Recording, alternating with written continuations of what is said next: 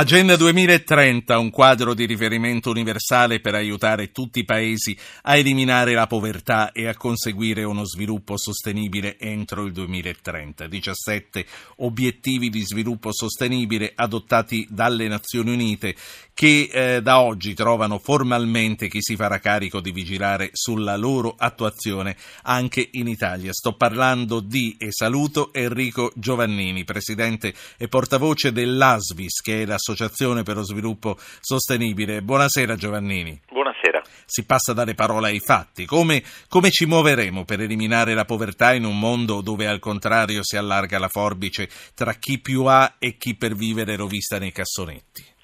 È la domanda a cui tutti i governi, compreso il governo italiano, si è impegnato a dare una risposta. Aspetti un attimo, mi faccia ricordare il numero agli ascoltatori per intervenire. 335 699 2949. Prego Giovannini.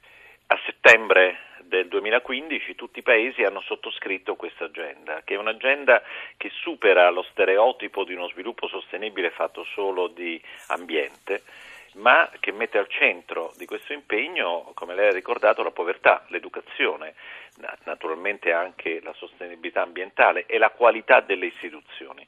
Sono 17 obiettivi declinati in 169 obiettivi specifici. Le faccio solo un esempio. Entro il 2020 l'Italia si è impegnata a ridurre drasticamente i 2,5 milioni di giovani che non studiano e non lavorano. Come farlo?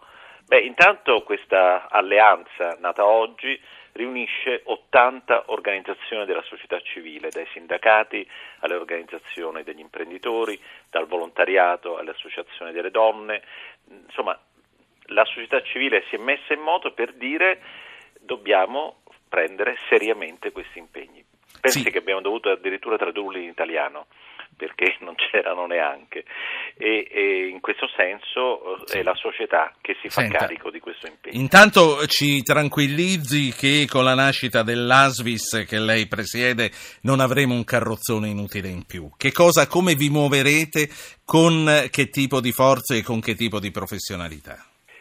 L'ASVIS è una rete leggera, non ci siamo neanche costituiti come associazione formale perché utilizzeremo le risorse delle nostre associazioni, ne cito soltanto alcune per capire di cosa parliamo: CGIL, CISL, UIL, Sodalitas, Anima per il Sociale, la Confartigianato, la Lega delle Cooperative, il Forum del Terzo Settore. Quindi non si crea nulla intanto di pubblico, ma soprattutto non si crea nulla che non esista già. E abbiamo chiesto quattro cose oggi. Primo, che il governo, che per legge deve fare entro pochi mesi una sua strategia da presentare a New York alle Nazioni Unite tra breve, non guardi solo all'ambiente ma guardi a tutti questi aspetti. L'ambiente è molto importante ma non basta.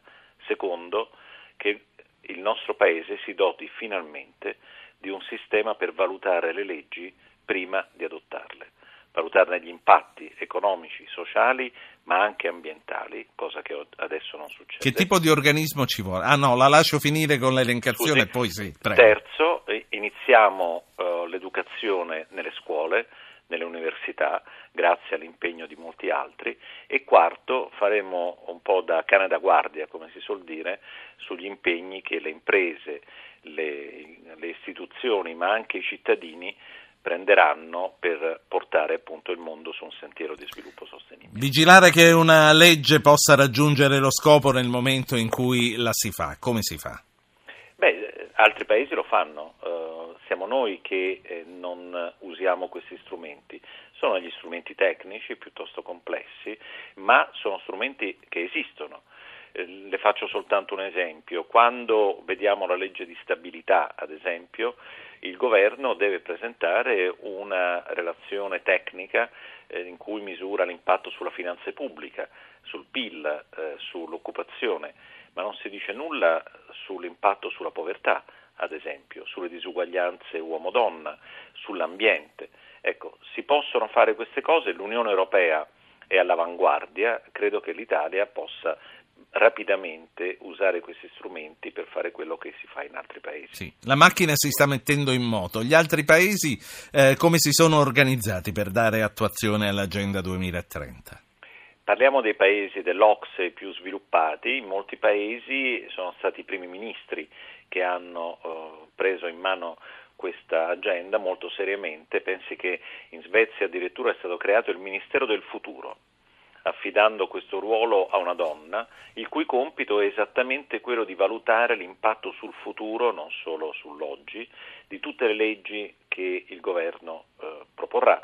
I francesi con una norma, con una legge di 5 righe, hanno obbligato il governo a ottobre di ogni anno a riportare al Parlamento l'impatto atteso di tutte le politiche. Ecco, questi sono solo 2 esempi, sì. E poi ricordiamo i grandi impegni che l'Italia ha assunto con la conferenza di Parigi sul cambiamento climatico. Certo. Senta, lo sa che a me fa molto piacere sentire l'ottimismo nelle sue parole, di chi 3-4 anni fa, ancora prima di diventare ministro, incaricato da Mario Monti, cercò di rimettere ordine nei compensi dei parlamentari, che ancora oggi continuano a guadagnare grosso modo quello che guadagnavano allora. Con questa esperienza, lei crede davvero che sarà possibile in un paese come il nostro andare in questa direzione?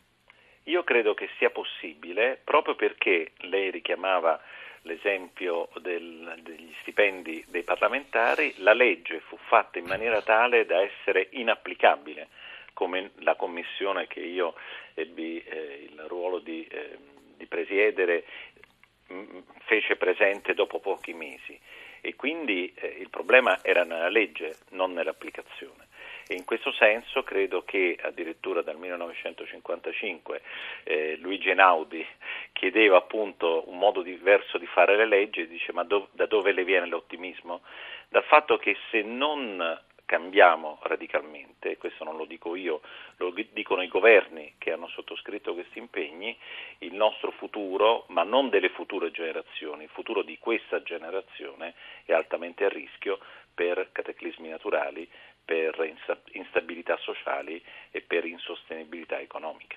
L'ultima cosa, 2,5 milioni di giovani, quindi si parla delle nuove generazioni che hanno smesso di studiare e non sono riusciti a trovare un lavoro. Lei dice l'obiettivo è di abbattere questa cifra di 2,5 milioni entro il 2020, che è domani, perché ci sono meno di 4 anni. Come si fa? Lei ci crede davvero? Io credo che sia possibile, perché altri paesi lo hanno fatto.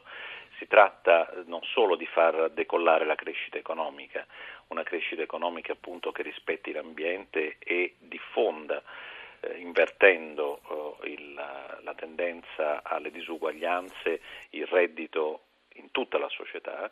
Credo che sia possibile e soprattutto chiederemo al governo e a tutti quanti, anche le imprese, cosa intendono fare per realizzare questo obiettivo.